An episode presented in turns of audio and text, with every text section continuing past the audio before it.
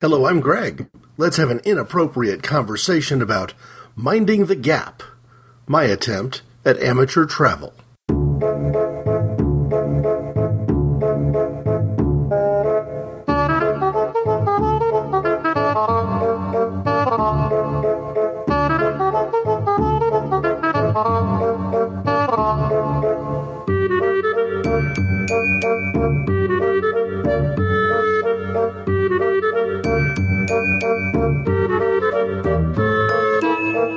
May have noticed, there's been a gap in the releases of Inappropriate Conversations for a little bit more than a month now.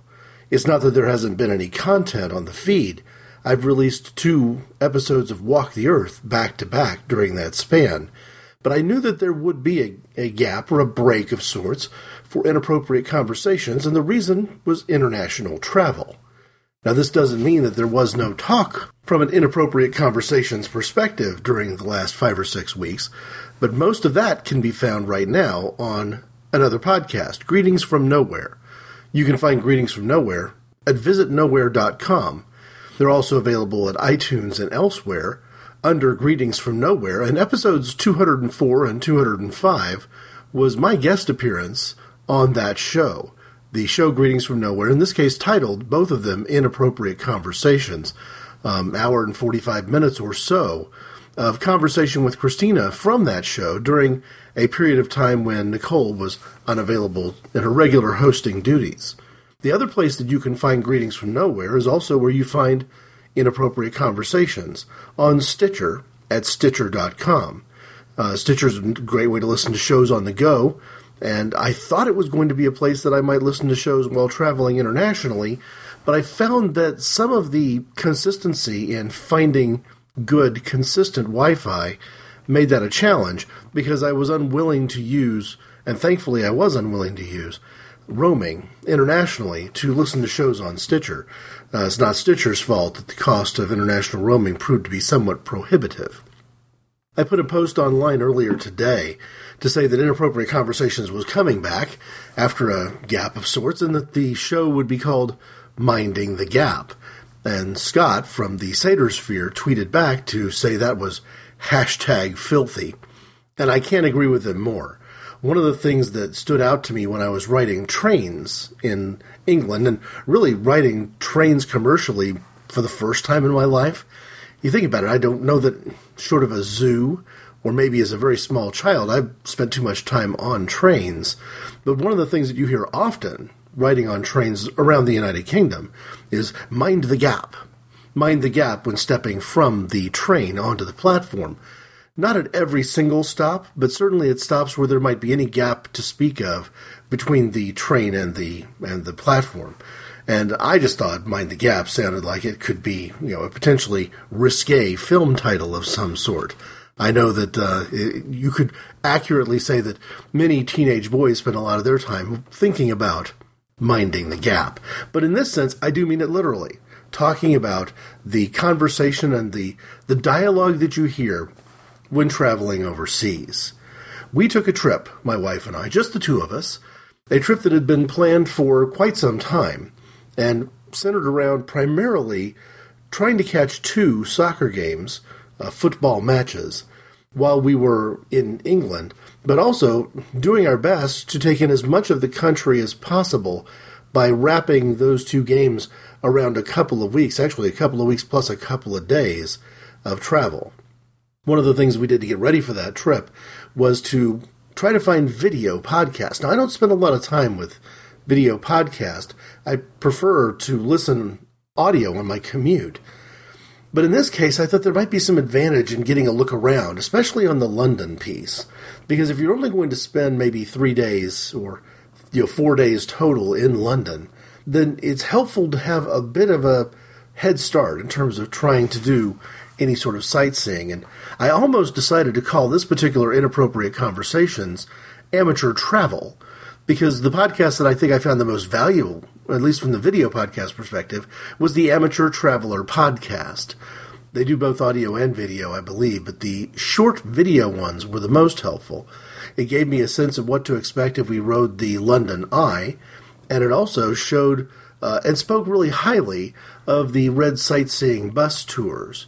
And for us, we're not going to spend as much time in London as Nicole from Greetings from Nowhere is, even as I'm recording. Her trip is just beginning, her and TJ from Greetings from Nowhere. And if you have a couple of weeks to spend, then I think you have a variety of ways you might choose to get around. You might just use the underground. But to try to see the kind of sites we wanted to see and to cover enough territory, we did do that hop and go bus. And yeah, proved to be pretty valuable. A lot of pictures that we have came simply from being on that bus tour. Because again, you're only in London for three days before you're getting ready to travel to other parts of the country. And one of those evenings is committed to a soccer match. So we really took advantage of that bus tour to the best of our ability. The other thing that really played to our advantage was the travel agency that we used. We weren't sure how to make the arrangements that we wanted to see the things we wanted to see while we were in England, Scotland, and Wales. And we weren't really sure whether we could go through a traditional you know travel agent route and even get tickets to the game. Our friends or friends of mine who live in London and Manchester had said you're not going to be able to get tickets to these games more likely than not. In fact, at the time that we booked this trip with XL Sports, was the American and British travel agents. When we booked it, Manchester City was number two and Arsenal was number one in the English Premier League. So going to see a game at Arsenal between those two teams was in essence saying, I need you to get me a ticket to the top two teams in all of British soccer. And even trying to get a, game later on in, in one of the Manchester stadiums was, was going to be a trick to accomplish. But this travel agency not only took care of that, they took care of the rest of our travel, the rest of our journeys. And it all went very seamlessly. Every time we needed to be met by somebody, that person was there. We were surprisingly on time every time, despite near the end of that trip being very tired. I can remember heading off on this vacation, wondering to myself what it might be like to go more than two weeks without being at the gym. Now, I'm not, you know, an intense workout guy, but I do try to walk on a regular basis and shoot some hoops from time to time. And I thought, well, am I going to be essentially sedentary during this time and, and really have to get back into the groove of regular exercise? And boy, I could not have been more wrong. Um, walking around museums and castles and and soccer stadiums, you know, there's a great deal of exercise. And even if you're primarily riding, whether on buses or trains or subways, you're still walking to and from. And there's more than a number of stairs. I'll, I'll get to stairs here in just a minute. But a couple of things I wanted to do was sort of talk about what did the trip look like? Where did we go? How did we mark a path to chart our course? Because there really are a couple of good ways to capitalize on a trip to England if you're making that flight into London Heathrow, which is probably the most common way for American travelers to do it. One is the way you know my friends from Greetings from Nowhere are doing it.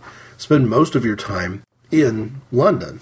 There's more than enough in London to do for a couple of weeks. And the other way is to cover as much of the country as you possibly can as if you're only going to be there once and that's the end of it. You see, this particular Inappropriate Conversations show is going to be a nostalgia show. It's just that instead of waiting a couple of decades to look back on what just occurred a few weeks ago, I'm covering it immediately because I'm already having nostalgic feelings about a trip that, you know, really, when you think about it from a vacation perspective, it's just completed. We are not literally just back, but figuratively, we are just back from a trip. We started off in London, and you land, uh, you take off in, in America in the middle of the day, you land there the next day, five hours ahead, or because of daylight savings time, in this case, four hours ahead, and you get there bright and early in the morning. It's somewhere between 7.30 and 8.30 a.m. when you're heading off toward the hotel. And we were overhearing other people who were from America and making an international trip, and what were their techniques? And the people who were younger than we were, maybe not in college, but not long out of college, were talking that their strategy was to just power through, you know, get get to where they were going to stay, drop off their bags, and just head out into the city and keep going until they just couldn't take another step.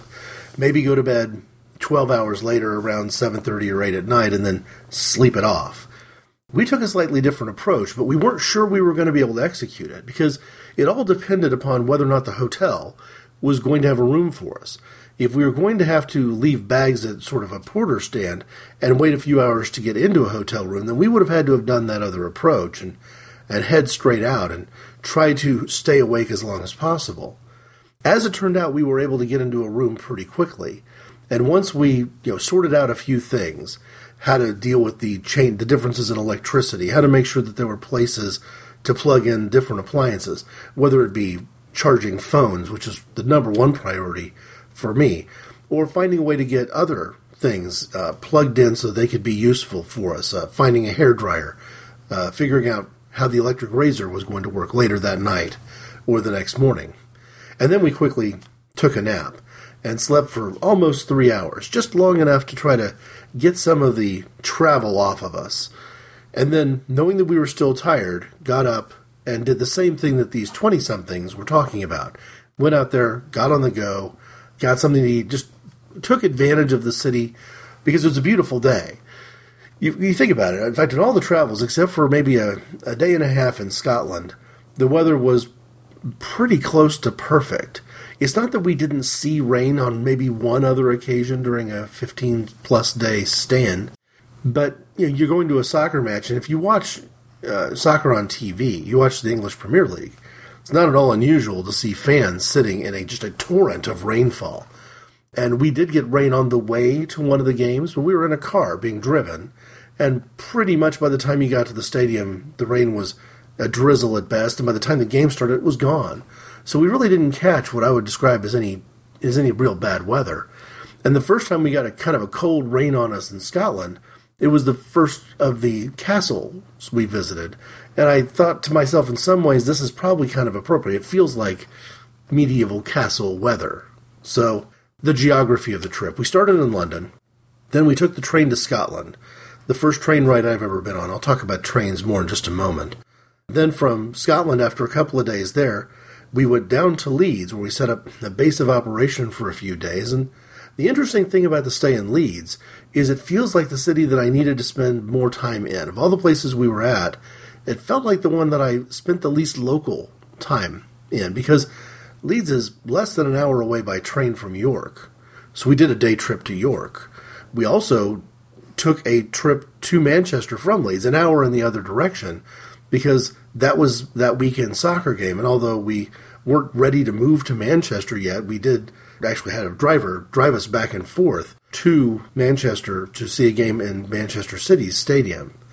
And from there, we relocated a couple days later to Manchester, did a stadium tour, wandered around the city a bit, and from there, we took a train to what I might describe as the West Country, a part of England that is much more rural, sitting on the border between England and Wales. And we did take advantage during that time to spend time in Wales, particularly in the city of Cardiff by the bay, and did the Doctor Who experience while we were there.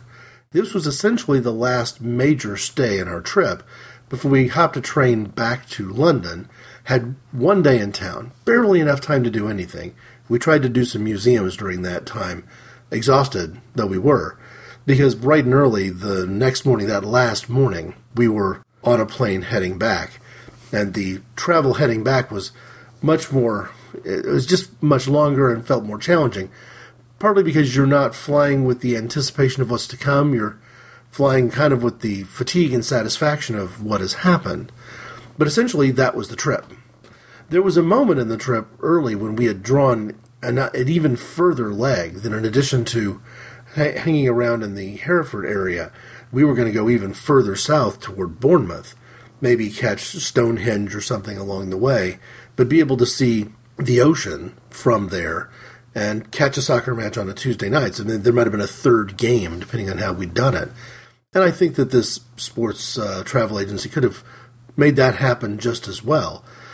But they also sort of encouraged us, based a little bit on some budget concerns, but more on time concerns not not to make that leg unless we really felt strongly about it. And I'm glad we made that decision because really the big thing about this trip for me that was important was meeting friends that we met online. And in these cities, uh, London, Scotland, Leeds, Manchester, Hereford, there were people that we knew. there really weren't any people that I personally knew, at least not that I was aware of, living in Bournemouth. So that would have been really a 100% tourist stop. Now, in the interest of full disclosure, we didn't see our friends in London while we were in London. And although I, I may have actually passed by a friend of mine unknowingly when we were in Glasgow, we didn't meet in Glasgow. Most of the meetings happened in Leeds, and I'll, I'll get back to that in just a minute because it ties into one of the themes of inappropriate conversations, and that is a an understanding of possible world theory. You see, once you've made a decision about a trip, that it's going to follow a certain itinerary, it's going to have a certain path to it, and you've stopped to seriously consider, actually had pen to paper about an alternate route, another way of going, that alternate route that you didn't take, that other path, well, possible world theory, at least in literature, kicks in there, and there's another whole story of this trip built around the idea of what if we'd gone the other route instead. There's a place in this story where if I tell it right, I'll stop and dwell on a real key moment in that decision. But it wasn't just the, the larger, broader, where are we traveling to theory of possible world. There also were some where even just even in the moment that we were in, how do we get to Stirling Castle? Do we take a cab ride to the train station and a train ride to another train station and a cab ride from there? Or do we simply pay a driver to take us wherever we're going that afternoon? That's a decision where there's some implications from the perspective of possible world theory. Or even just the question of when you get together with a large group of friends, and I use the word friends seriously here, but friends that you don't that you've never seen in person before, with a couple of exceptions. Do you try to maximize that time by being in a place where you can talk? Or do you well and truly go out clubbing? What kind of presence is the right kind of presence? And if you grant that there's no wrong answer, which way did we decide to go? That is, in essence, the question. And it's guided by only one rule that I feel like we had. A couple of rules we had. First, from a budget perspective, we told ourselves that if you've made a decision to go to England and to visit multiple cities and not to drive, there's going to be certain transportation costs associated with that, and you have to live with it.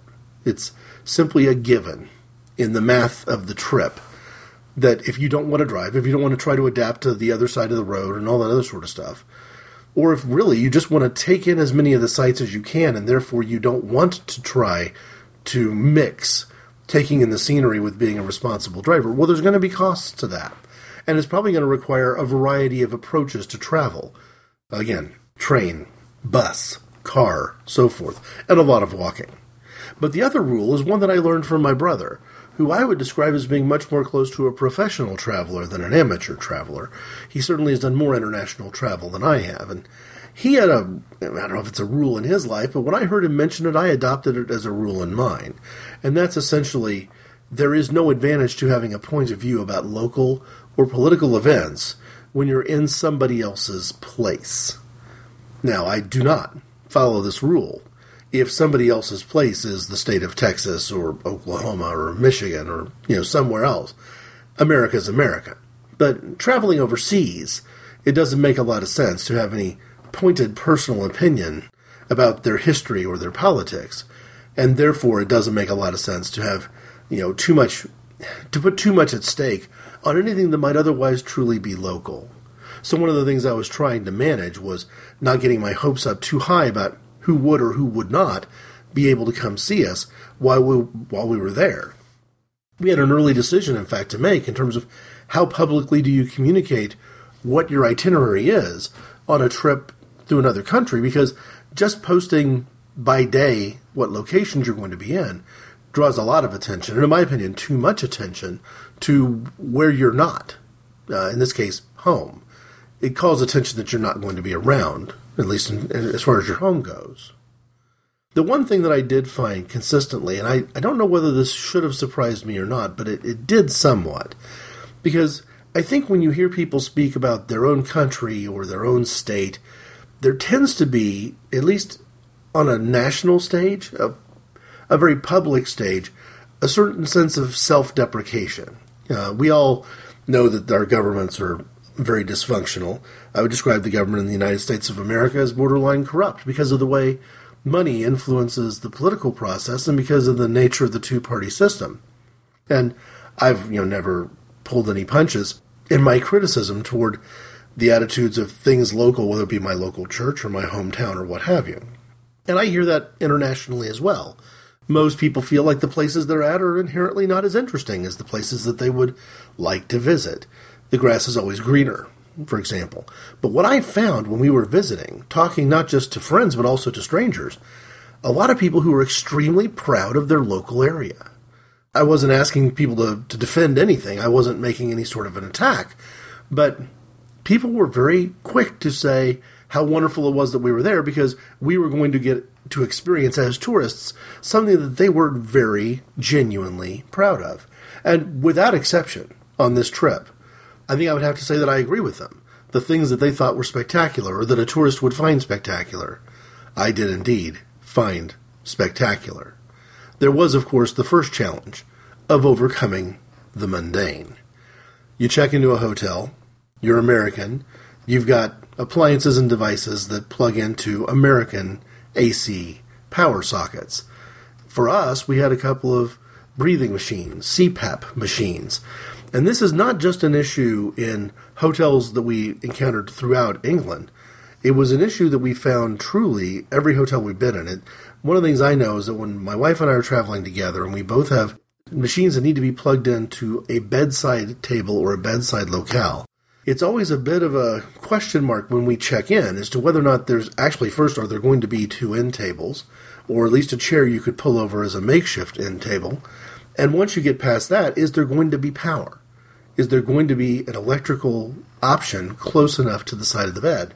And what we found consistently, with only one exception in our travels in England, was that's not the case. We we were needing to leverage extension cords and power strips and things of that nature just to be able to get two machines to plug in because although you might have one electrical outlet close to the bed, you might not, in fact. But we certainly weren't finding two in most places.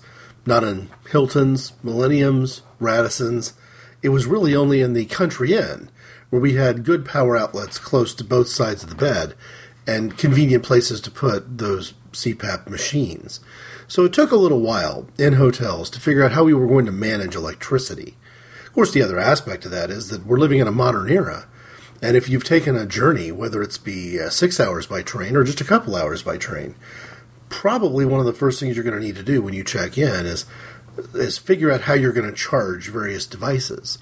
Uh, my wife traveled with an iPad Mini and an iPhone. I traveled with an iPhone and a Zune, and so it was necessary to figure out how to keep those things charged up.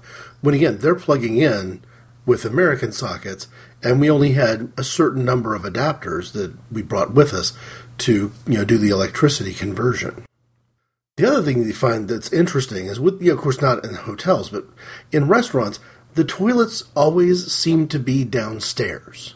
No matter where we were, no matter what we were doing, if you were in a restaurant, if you were in a pub, with very few exceptions, the restrooms were going to be on a different level. Sometimes upstairs, but usually downstairs. And by the end, it got to be fairly comic. Now, luckily, the pub that we spent the most time in, there was one six plus, maybe almost seven hour stay in a single pub with a large group of people. And luckily, that was one of the few occasions, besides maybe a Friday's restaurant, where the restrooms were on the same floor as the rest of as the rest of the uh, the building. And so it always became, you know, kind of a joke, or kind of a bit of an adventure. In fact, I, I took some humor from toilets in general and a little bit of concern. I will say that I'm wondering, just wondering as, as a neutral observer, paying attention to what's going on around me, and I'm quite sure this isn't just true in England, I'm sure it's true all around the world.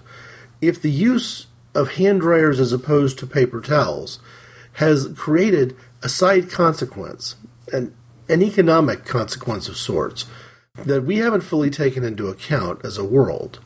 Because probably 50% of the time, and I'm not even exaggerating, 50% of the time when I was in restrooms, I was seeing men choose not to wash their hands at all because they had doubts about the effectiveness or the speed or just the qualities of hand dryers. in most cases, there wasn't both a hand dryer and a paper towel choice to be made. It was one or the other. And with only one instance that I can remember, the hand dryers were winning out. So, from an environmental perspective, it's probably a good thing. But the problem is that a lot of these hand dryers were terribly ineffective. When I would see a Dyson blade machine, I would take that as a good sign that this trip to the restroom wasn't going to take too much additional time away from whatever else we were doing. Because that and the uh, Xlerator are a couple of the machines that work really fast, but some of the others work incredibly slowly, very ineffectively. And uh, it's even worse on trains. Those are you would you wouldn't expect them to be able to put something really high end inside the like the train equivalent of an airplane bathroom. But when you see almost one in every two people going in to use the restroom not washing their hands on the way out, presumably because they'd rather not hassle with a hand dryer. You wonder if somebody could come along years from now and identify a relationship between certain communicable diseases spiking upward and the decision to replace paper towels with hand dryers on such a large scale. The thought crossed my mind anyway, and it most likely crossed my mind when I was spending one, two, or even three minutes trying to get my hands dry underneath some of the more ineffective hand dryers that were in some of these facilities. Having said that, the facilities did provide me one of the bigger laughs of the trip. As I mentioned, we'd never been on a train for this kind of travel before, and the first trip that we took after uh, the plane ride, of course, was a long journey, six hours by train from London to Glasgow. Now, the other thing I'd never done before, to my knowledge, was travel first class. We'd never done first class air travel for sure. That I, that I know.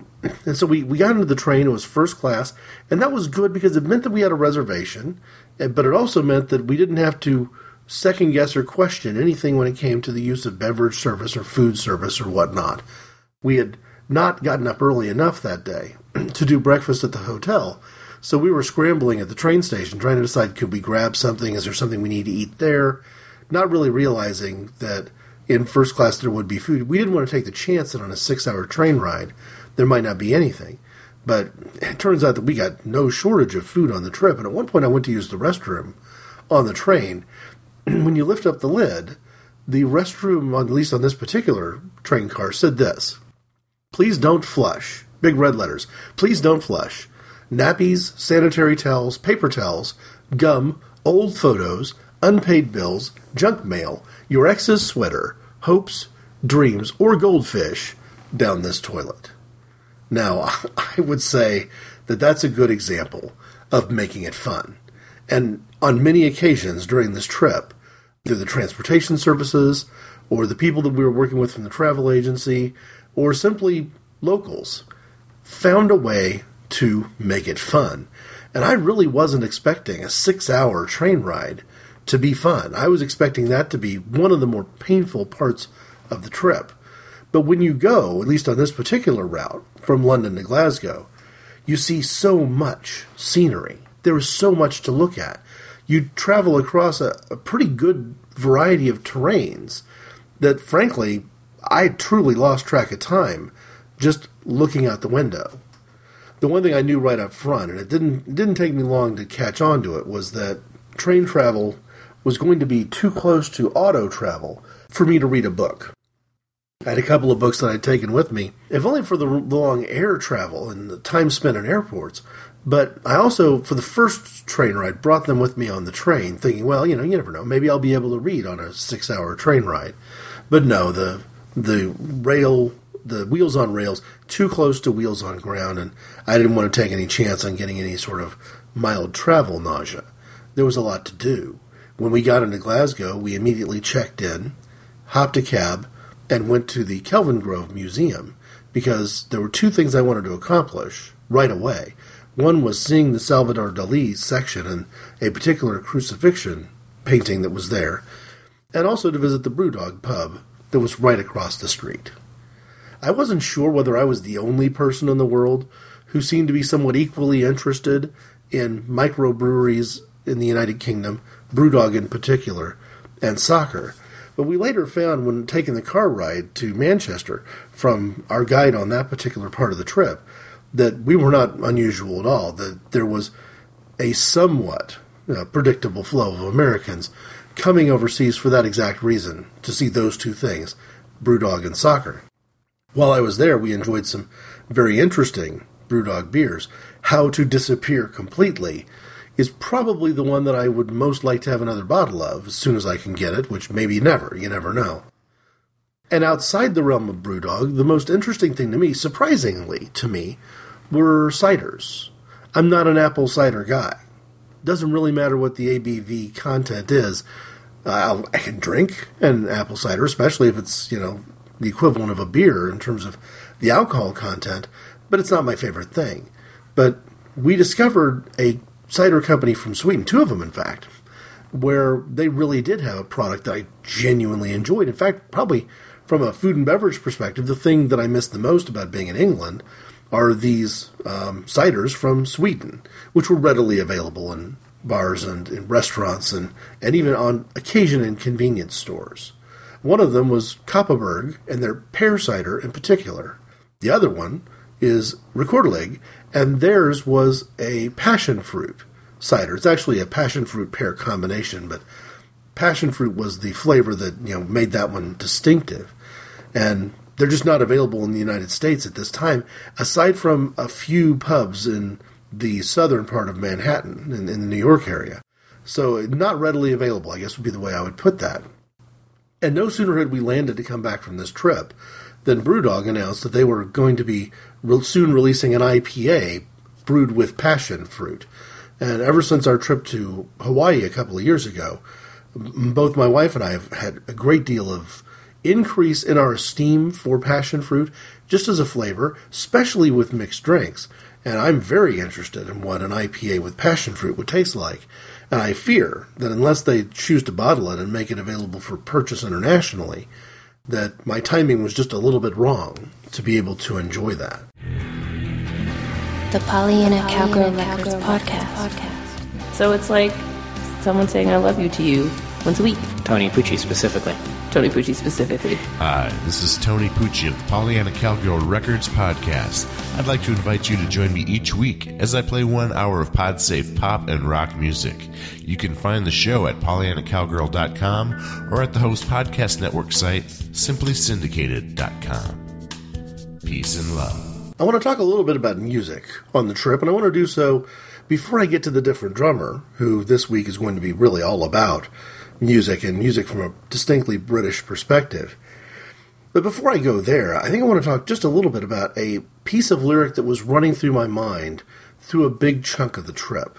Now, part of this may tie back to my brother's notion of, of try not to be a touristy tourist. Don't be the kind of person who insinuates yourself into local affairs. But part of it is that there is a certain amount of anxiety that can come.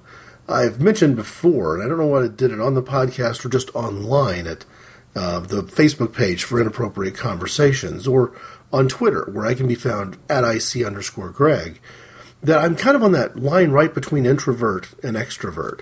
It depends on where I take that Myers Briggs testing and whether that first letter is an I, I or an E. It really depends. And one of the things that was kind of running through the back of my head, unprovoked, I don't think I'd listened to the song, at least not recently, was a just a slice of the lyrics from the pulp song Common People, where Jarvis talks about everybody hates a tourist, especially one who thinks it's all such a laugh. It's hard to wipe the smile off your face sometimes as a tourist. And I suppose that people in England are used to, you know, smiling Americans. I yeah, hopefully, because there was just no way in some situations to remove the smile from my face, but I was a little bit self-conscious at times to make sure that no one was perceiving that I was finding humor at their expense, that I wasn't the kind of tourist who thinks everything is such a laugh. So, I've got pulp running through my head but the band that we had the hardest time getting away from, or the remnants of a band, would be Take That. When we were in Glasgow, uh, one of the nights it was a little bit hard to find a cab, a little bit hard to find a reservation at a restaurant because of Gary Barlow being in town. Now, I had no idea who Gary Barlow is. The only member of Take That that I think I knew my name was Robbie Williams, and not even 100% sure I'm getting that right. Take That was never my boy band. Um, in fact, I don't think I have a boy band, to be honest. But we ended up being in Glasgow the night that Gary Barlow was in concert, and then a night later being in Leeds the night that he was going to be in concert in Leeds. And, you know, we actually had somebody jokingly ask us if we were actually following the Barlow tour, which of course couldn't have been further from the truth. We definitely weren't following the Barlow tour. But no, for me, from a musical perspective, the one thing this trip didn't have that I was, you know, it was a long shot to hope that it would, was a reunion concert by maybe my second favorite British band, Deaf School. I'll get to my favorite British band when I talk about the different drummer. Because my leader of my favorite British band has already been a different drummer, and I haven't done anything really on the show too much with Deaf School. I might have mentioned them in a Record Store Day episode uh, a couple of years ago. But really, that's the band that I was listening to on headphones more often than not if I was actually singling out a group rather than shuffling, which is what I normally do with my sounds. And they're from Liverpool, and Liverpool is one city we just didn't draw in. Our trip didn't take time for that journey. It only would have been one more hour from Manchester to have tried to have done some sightseeing there but we were going to be there in the middle of the week in, in Manchester, like Sunday, Monday, Tuesday at the most, not in a position where we were going to be able to catch a game, even if we wanted to. And we also, I was aware of the fact, just from being on Twitter and following members of Deaf School on Twitter, that there was no reunion concert or anything like that planned. And yet, in some ways, memories of the band were still following me around, even when I was in London one of the last train stations we were in in London was South Kensington. We were there because we were moving from museum to museum. And it was on that journey from the British Museum to the Victoria and Albert Museum that we passed through the South Kensington station, and my ear was caught by something very unusual. In the London Underground, we'd seen musicians and even singers before, busking, for want of a better word, saxophone players too. But this time we turned a corner, and we were heading from the actual uh, level above the train platforms at South Kensington, but still underground in a, a long sidewalk that they were calling the subway. It wasn't the subway in a New York City sense where there were where you were still catching trains.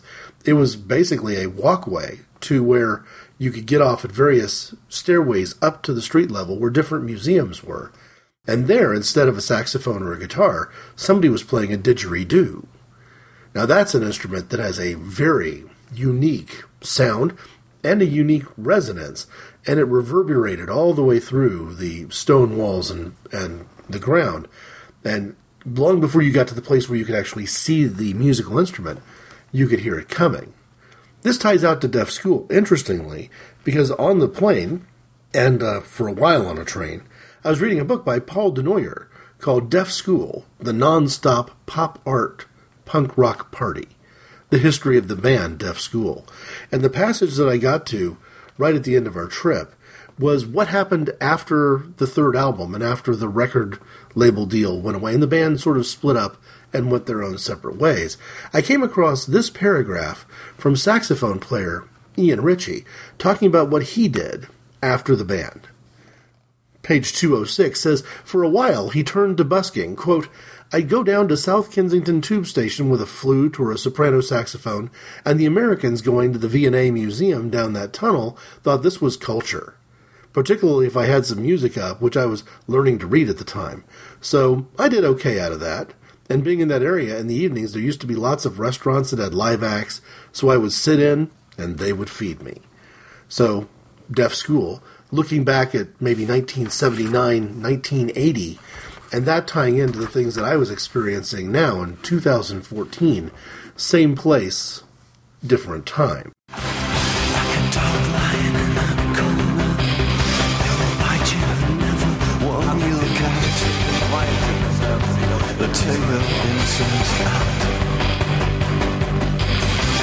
everybody hates a tourist, especially one who thinks it's all such a laugh.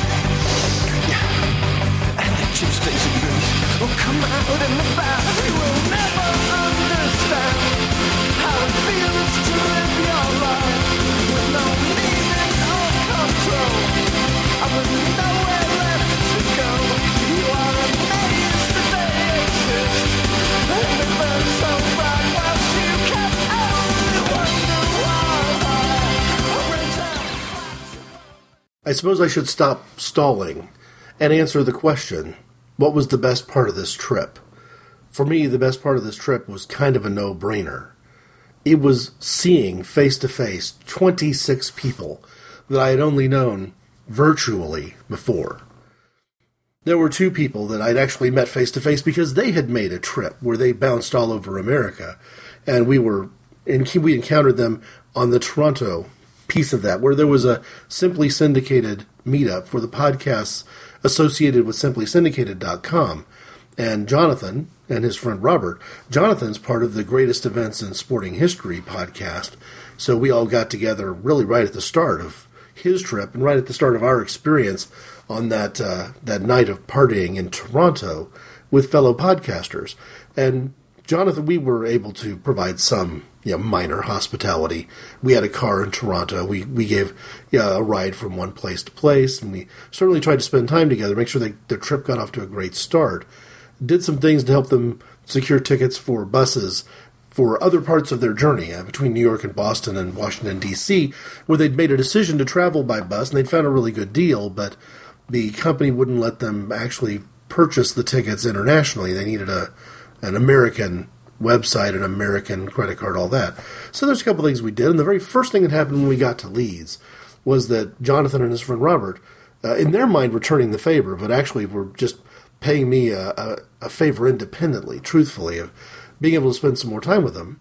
And we'd shot a couple of Facebook messages back and forth saying, hey, if we're going to get together on this particular Thursday night, what do we want to do? Do we want to go grab a bite to eat? And I, I told him I'd to my knowledge, I'd never had curry before. If I'd had it, it was unmemorable, which seems unlikely. And I'd always usually hesitated about doing curry because I don't have the world's strongest stomach, and I, I don't want. I certainly would be very wary about doing something that would create, you know, stomach distress for me, and then perhaps interrupt events we'd planned on our trip because I needed to, you know, I had a restroom problem.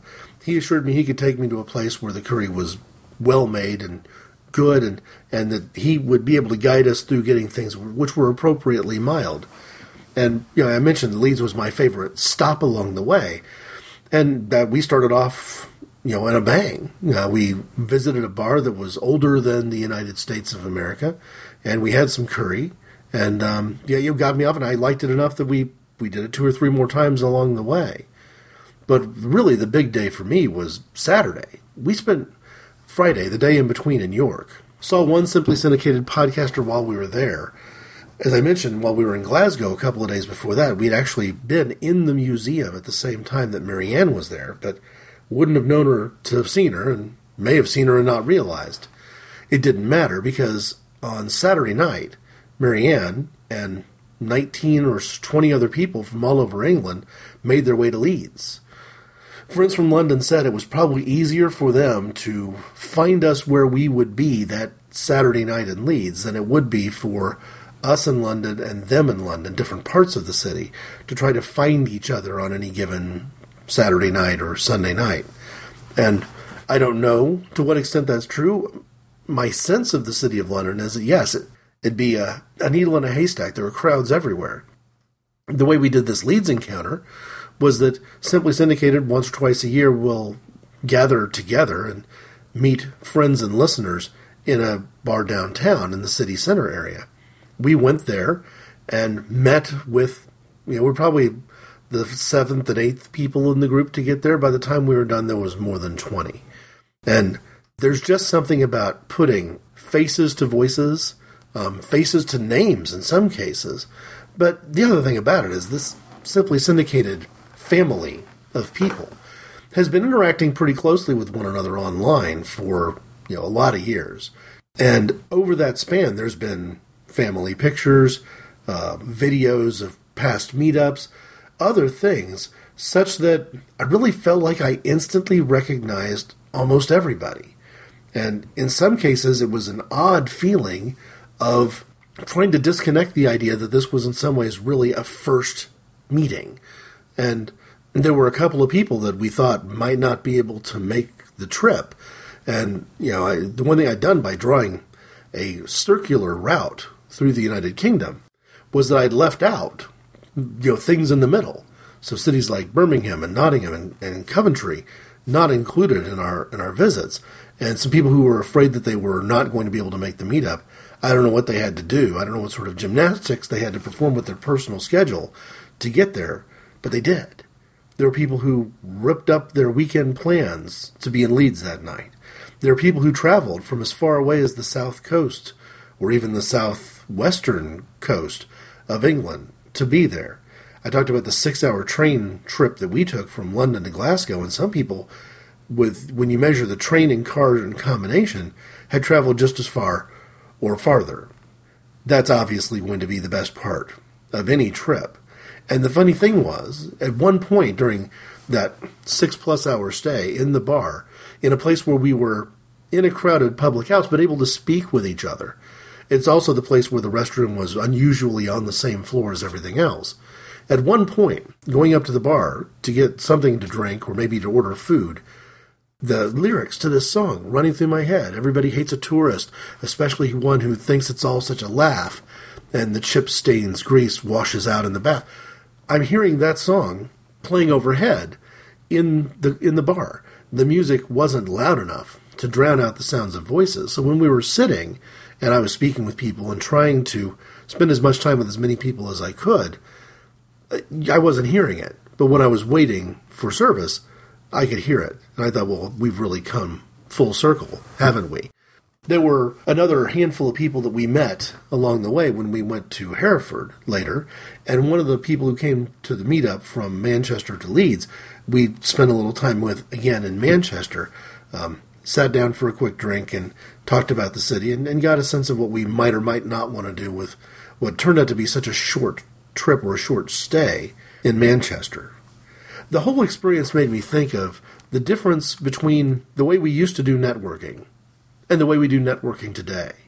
If you look at the concept of networking from a business perspective, it's all about that face to face contact, or at the very least, what you might consider to be um, telephone contact something where it's tangibly real in terms of seeing people or hearing people. But I'm not sure that's at all how networking functions today. When you look at things like Facebook and Twitter or LinkedIn, as far as that goes, from a business professional perspective, many of us have networking type business relationships with people that we haven't seen or that we very, very rarely see. And to me, it raises a question of depth versus breadth. I saw this week a quote from an article by Dharmesh Shah, founder and chief technical officer at HubSpot, who said this in an article I think that I picked up through LinkedIn, I'm not sure. Talks about the differences in people today and people who are um, successfully in this in this case successfully networking. He says this: they believe that the depth of their network is more important than the breadth. The downside of the ease of social media is that building a network can become a numbers game. Few people need numbers.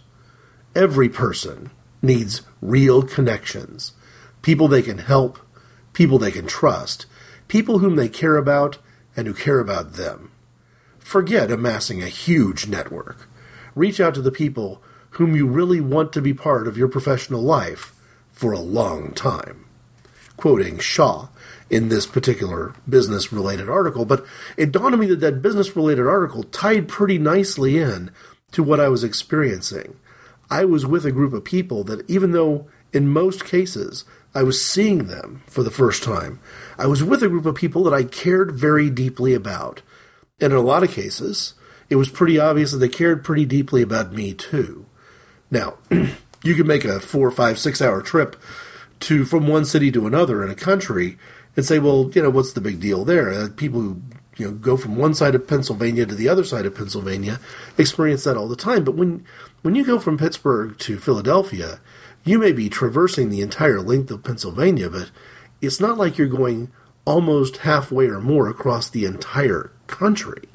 And most Americans would make a trip like that by flying, especially if they were really, truly going halfway across a country the size of the United States. But this was an unusually high count of participants in a simply syndicated meetup. It wasn't, you know, five times as big, but it was at least maybe twice as big or almost twice as big. And I can't help but to think that a lot of people were there either on one level to voyeuristically see the American, but on the other hand, I really do believe it was truly to see me. And I think my wife probably got the experience of realizing that, yeah, when Greg has said all this time that these aren't truly strangers anymore, that he's got a connection with these people, that connection didn't become real on a Saturday night in Leeds in early April. It already was real. It was just, I don't know, maybe for the sake of my wife, it was validated. Previously on Starbase 66. I saw another news report where it started off with, We were promised flying cars. Where are flying cars? And, you know, it was amusing for a little while, and now I'm just really sick of it. Yeah, most people got it wrong. They thought that the future we were heading towards was going to be one like Star Trek, where energy was free and plentiful and readily available. However, our technology went a different route, and now we have computers far more powerful than anything that, that NASA put on a spaceship sitting in our pockets taking phone calls. Instead of being an energy revolution, it was an information revolution and a miniaturization revolution. And, you know, the fact that we can do this podcast now, talking, uh, you know, all across the, the countries, that's what the future we're living in now. We're not getting flying cars. Give it up. Listen to Starbase 66, the international Star Trek and genre fiction podcast on simplysyndicated.com, SoundCloud, and iTunes.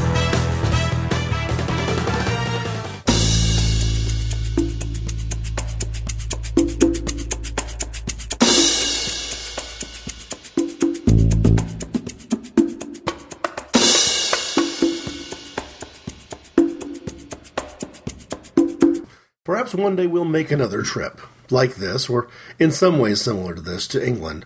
And if we do, it should include Liverpool, and it should include some of the more remote parts of Scotland. We really spent most of our time in Scotland, in uh, Stirling Castle, in Edinburgh, and staying in Glasgow. There are parts of the country that are beautiful and much more remote that we didn't see. And I did say that if that trip to Liverpool included a soccer match, that'd be all the better. If it included a Deaf School reunion concert, well, then for me that would be just about perfect. But Deaf School's not my favorite British band. My favorite British band is probably my favorite band in the entire world, The Fall. But I'm not the only person who has those type of warm feelings toward Mark E. Smith and the various lineups over the years of his band, The Fall. Perhaps the biggest fan of all is our different drummer this week, John Peel. Thanks very much, Matt. Now, uh, imagine, if you would, that it's December 1993, you're at the Roadhouse, Manchester, and yonder stand the fall.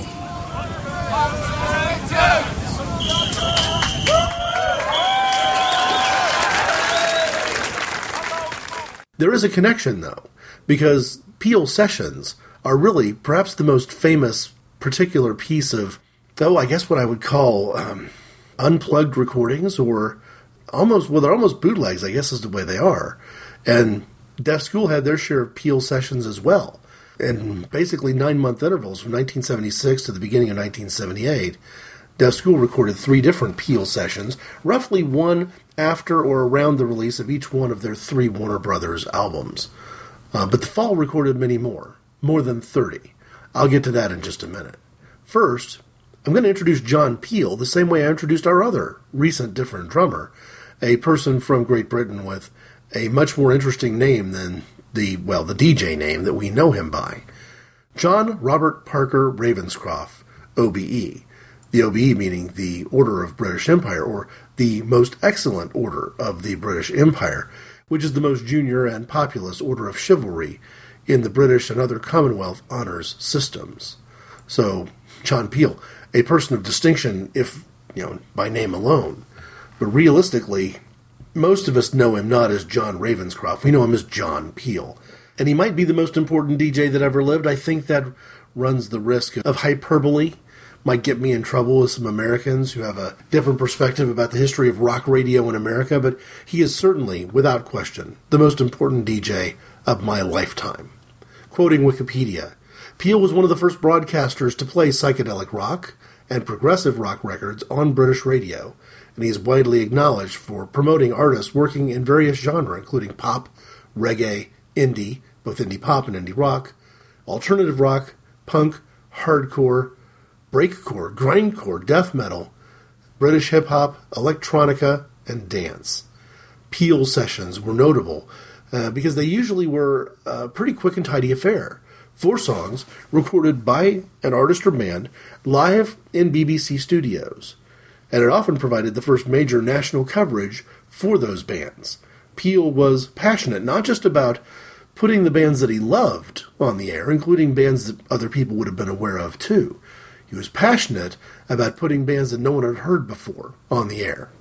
At BBC's website, bbc.co.uk, there's a Radio 1 page with the John Peel biography, and the one that interests me the most, the page on this website that interests me the most, is the Sessions Home dealing with the Peel sessions as recording, and of course, many of these released uh, on either vinyl or cassette back in the day, some still available on CD. Here's what the BBC says about it Peel sessions are the stuff of legend. They broke all the rules and engaged the listener with rough and ready mixes of some of the world's most weird, wonderful, and wired bands. There was a mythology to Peel sessions. Musicians went into the studio to record their three or four tracks, only to emerge a few hours later blinking and dazed, having had a hell of a racket that would go down in history as the making of the band. The Peel sessions began when John realized that he had to play by more by the rules than he was used to at pirate radio when he joined the BBC in 1967. John's show had to air a large amount of non-recorded music. That was the rule. This meant that he was only allowed a certain amount of needle time, referring to stylus on vinyl. That time allocated to playing records on air was limited due to musicians' unions' rules. The choice was either to have more idle banter or to get bands to play a live session. And you can guess what he chose to do. Deciding which artist to book for Peel sessions was an organic process. Peel would have a brief chat with his producer, John Walters, usually about the artists that took their that took their fancy that week. Here's a quote from Peel.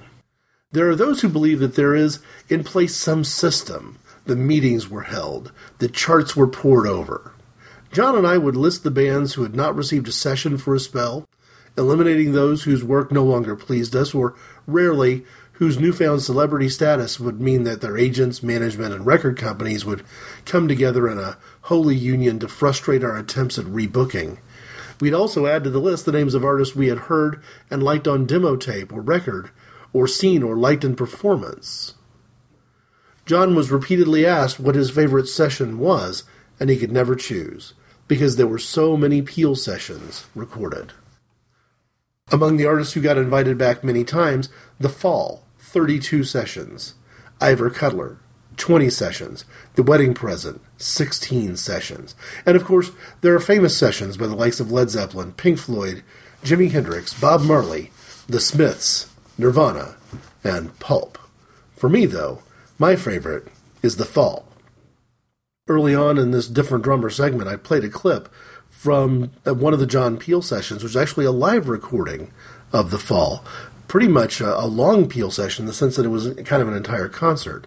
You can find this recording to download for yourself if you'd like. It's at a tribute site called theperfumedgarden.blogspot.co.uk. Uh, hopefully, it's still up and available. These things kind of come and go in, in the sense of their web availability. But there certainly is no better way, in my mind, to think through the legacy and to honor the contribution that John Peel has made to music in general, to rock and alternative music in particular, than simply to listen. What an appropriate way to describe a different drummer.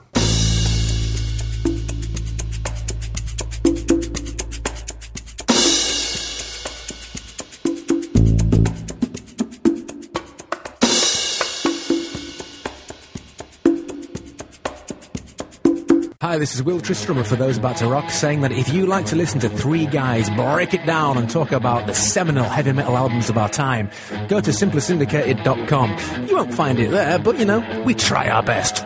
It seems I'm following a long trip and a long gap in releases of inappropriate conversation shows with a long podcast.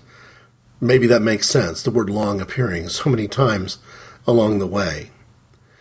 One of the things that I learned pretty quickly when we made the next phase of our trip, leaving the bigger cities of Leeds and Manchester and going down to the West Country and places like Hereford and Galway and Abergavenny was that taxis cost a little bit more in the country than they do in the city.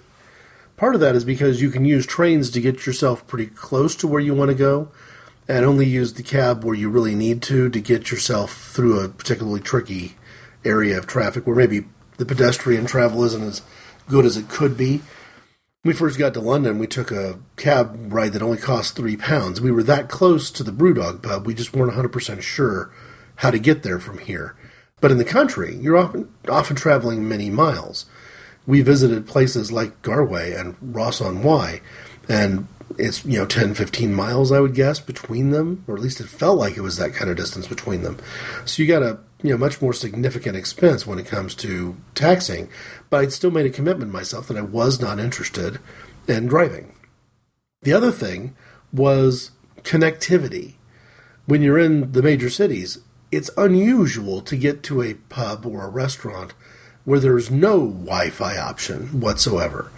Uh, from a geographical area perspective, the United Kingdom's not that big, and when you're not in the remoter parts of Scotland or Wales, you're pretty well plugged in. But when we got out to Hereford and Garway, the first thing we noticed, well, the first thing I noticed was I was running out of power, and I didn't have enough juice to actually um, go ahead and use my international roaming if I wanted to.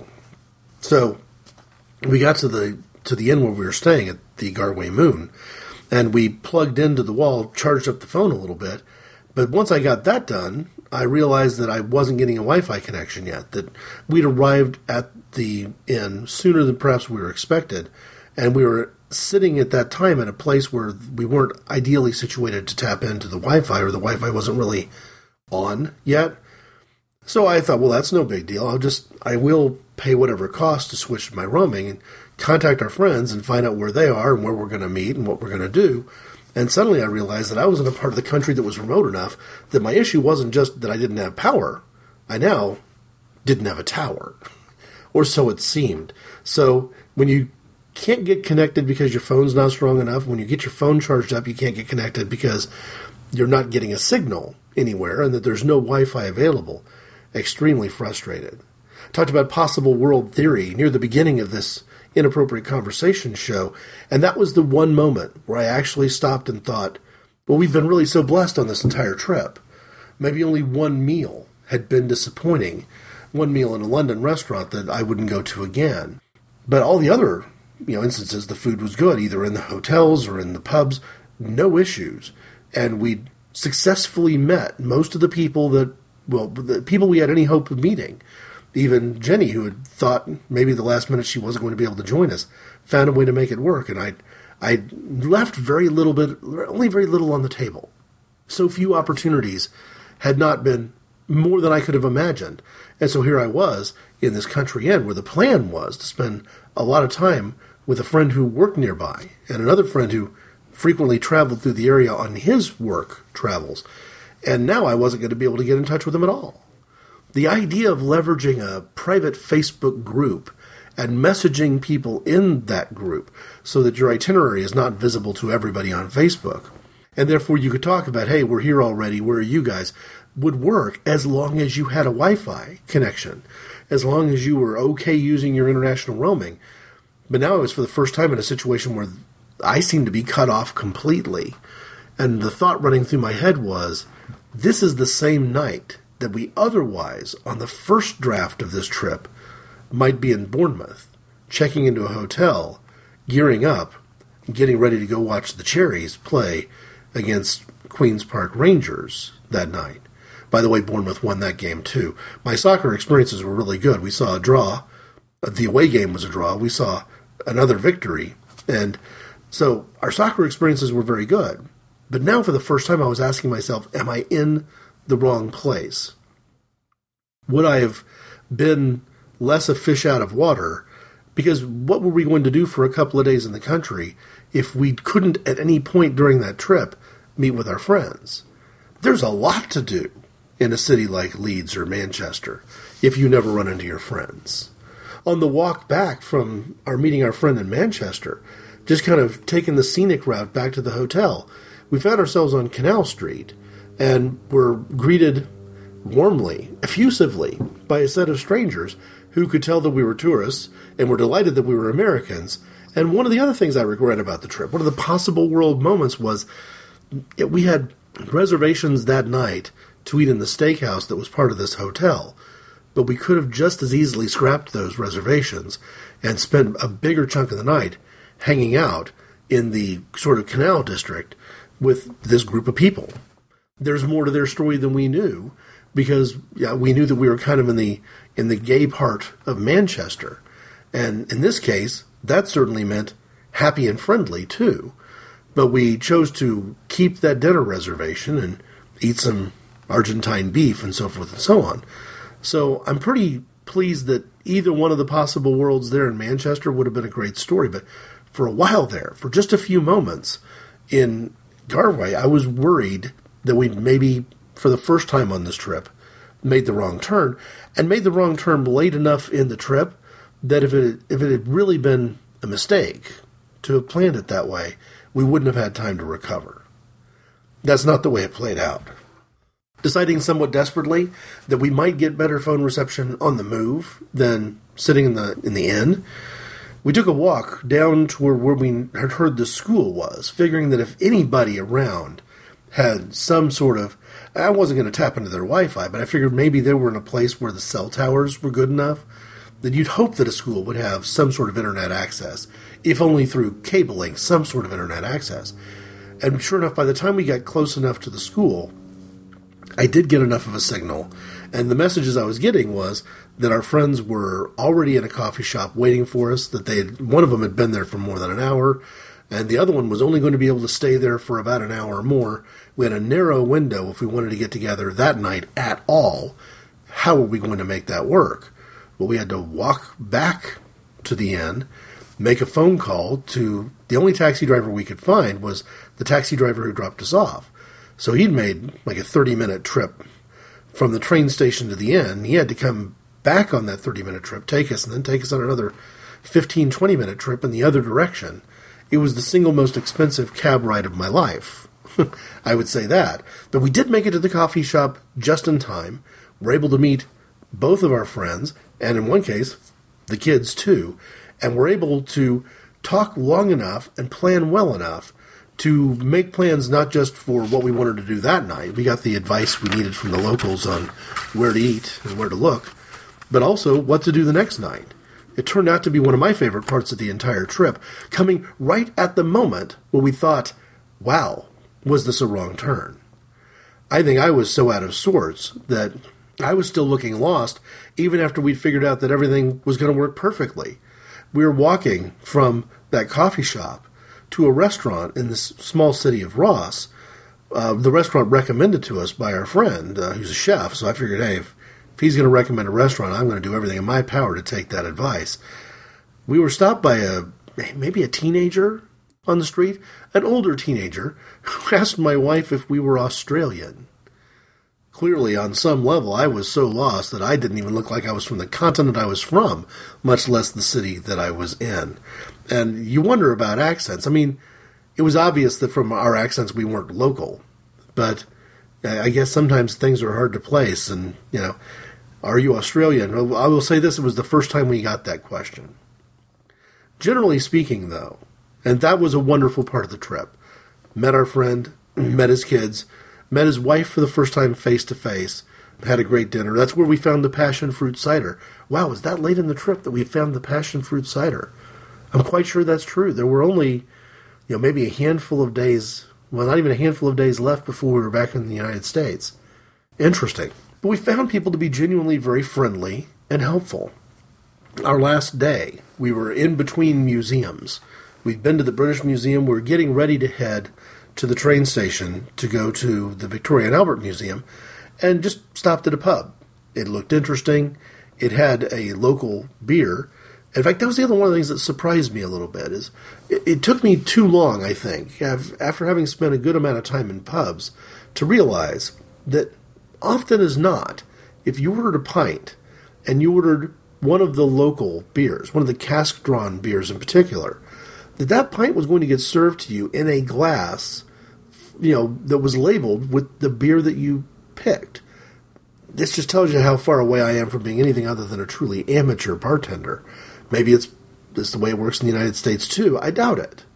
I think most of the time, if you get a branded pint glass from America, from a restaurant you're in, it's more likely to be branded with the restaurant. These were truly branded with the beer.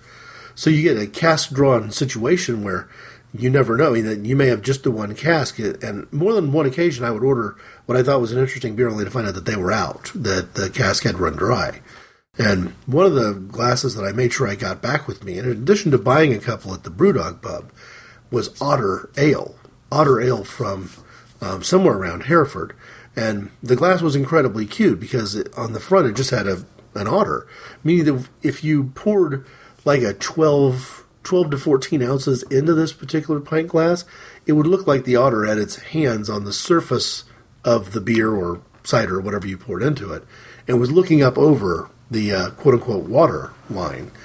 So, and, and so we, um, we saw another local Hereford beer in this bar not far from the British Museum and ordered a pint, and sure enough, pint delivered in the glass that was the particular brand that I'd ordered. I thought that is so interesting that if you order a full pint, that the bar is equipped with the glassware to match the cask. So I'm there. We're we're enjoying that and kind of resting after uh, spending a big chunk of time on as much of the British Museum as we could take in in a couple three hours. And a local person overheard us talking and said, "Hey, rather than just going straight back to the train station that you came in on, take a quick walk over to the Covent Garden area of London, you'll love it. Well, I had no idea what to expect, and realizing that we were a little bit shaky in terms of location and direction, just kind of walked us over there. Uh, on her way back to her home, we got a quick impromptu tour from somebody who was local, and pointing out thing, interesting things in the architecture, uh, facts and figures in terms of uh, other tourists. Uh, where does Meryl Streep stay when she visits London? That sort of thing. And that, yeah, that journey over to Covent Garden is something we would have missed completely.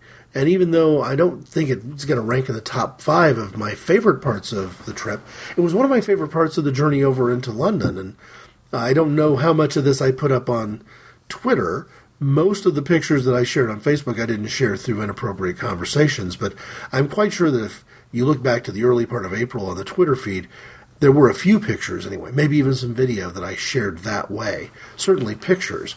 And one of the things that was interesting about Covent Garden was that you got this set of shops, and some of them were shops that I wouldn't spend my time in. You know, either because I just don't have an interest in that particular product line, um, Doc Martens, for example, or I'm good. I've got the Apple products I need. I don't I don't necessarily see a trip to the Apple store as a destination whenever I'm in a, a major city like that. But there were also a lot of street shops and boutiques. We saw someone dressed as Yoda. There was a magician. My favorite part, though, was in this courtyard between a set of shops and restaurants was a string quartet on the lower level, simply playing for what I would describe as an after lunch crowd. It was probably more like two two thirty in the afternoon, and one of the things they played is one of my favorite songs, uh, Czardas. I prefer the version on marimba by Evelyn Glennie, but I do enjoy the song just as well on violin. Maxim Vengerov is the uh, the performance that I've got on my MP3 player, but in this case, I get to hear it live. We weren't down there watching them, and we we didn't relocate, but anywhere in this courtyard, whether you were outside the Punch and Judy pub or any of the restaurants, you could still hear the music that was playing. And for some reason, that was particularly meaningful to me. It was, in some ways, a soothing reminder that the concern raised in the song Common People by Pulp was now well and truly behind me. The people that we needed to meet, we had met. We'd gone to almost all the places we intended to go. One more museum left on our list to check off. And, you know, we hadn't, well, I I hadn't stepped in it, so to speak. You know, when you have multiple years of online communication with a large group of people, I'm quite sure they've got expectations on what you're going to be like. And in some ways, a meetup situation like this can you know, has a greater potential to do harm than to do good. But in my case, I'm pretty sure it did no harm. So if the rule is first do no harm, then mission accomplished. And as far as doing good, I've got memories from this trip that I will be able to, in some ways, mentally see and hear and taste and touch and smell for hopefully a long, long time.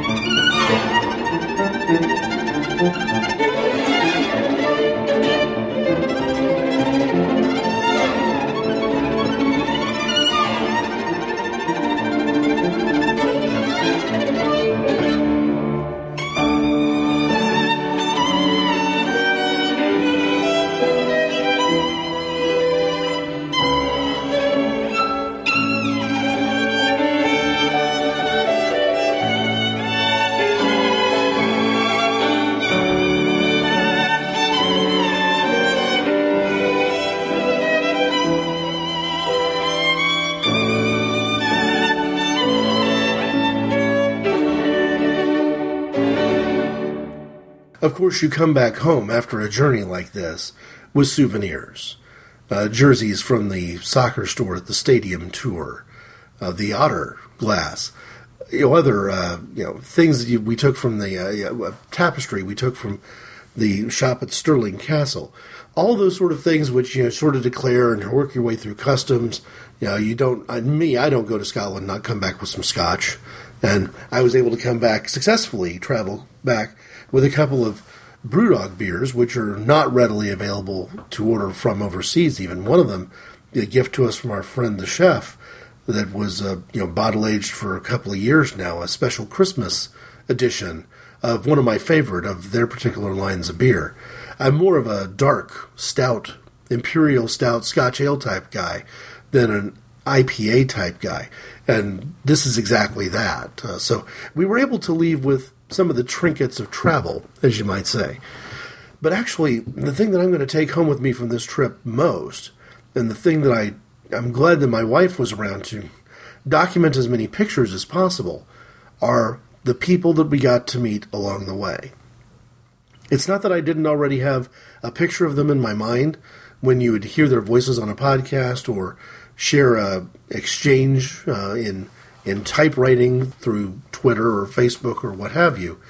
It's just that it was already there, but now for the first time, it's just a touch more real. I have been to England, and I have seen England, but the most important thing about it is I have seen these fellow synners, as we call ourselves, synners with a Y, people who've been part of the Simply Syndicated community for a significant amount of time and who I hope, like me, have taken more from it than could possibly be described in any podcast. If you'd like to put some dialogue into this conversation yourself, I can be reached at ic underscore greg at hotmail.com. The show notes appear on www.inappropriateconversations.org. Comments are enabled there. And as I mentioned earlier in the show, you can listen to Inappropriate Conversations on Stitcher.com. And you can interact with me somewhat more directly than that on Facebook. I have pages for Walk the Earth and Inappropriate Conversations, and on Twitter, I am at IC underscore Greg. Thanks for indulging me on this very recent piece of nostalgia.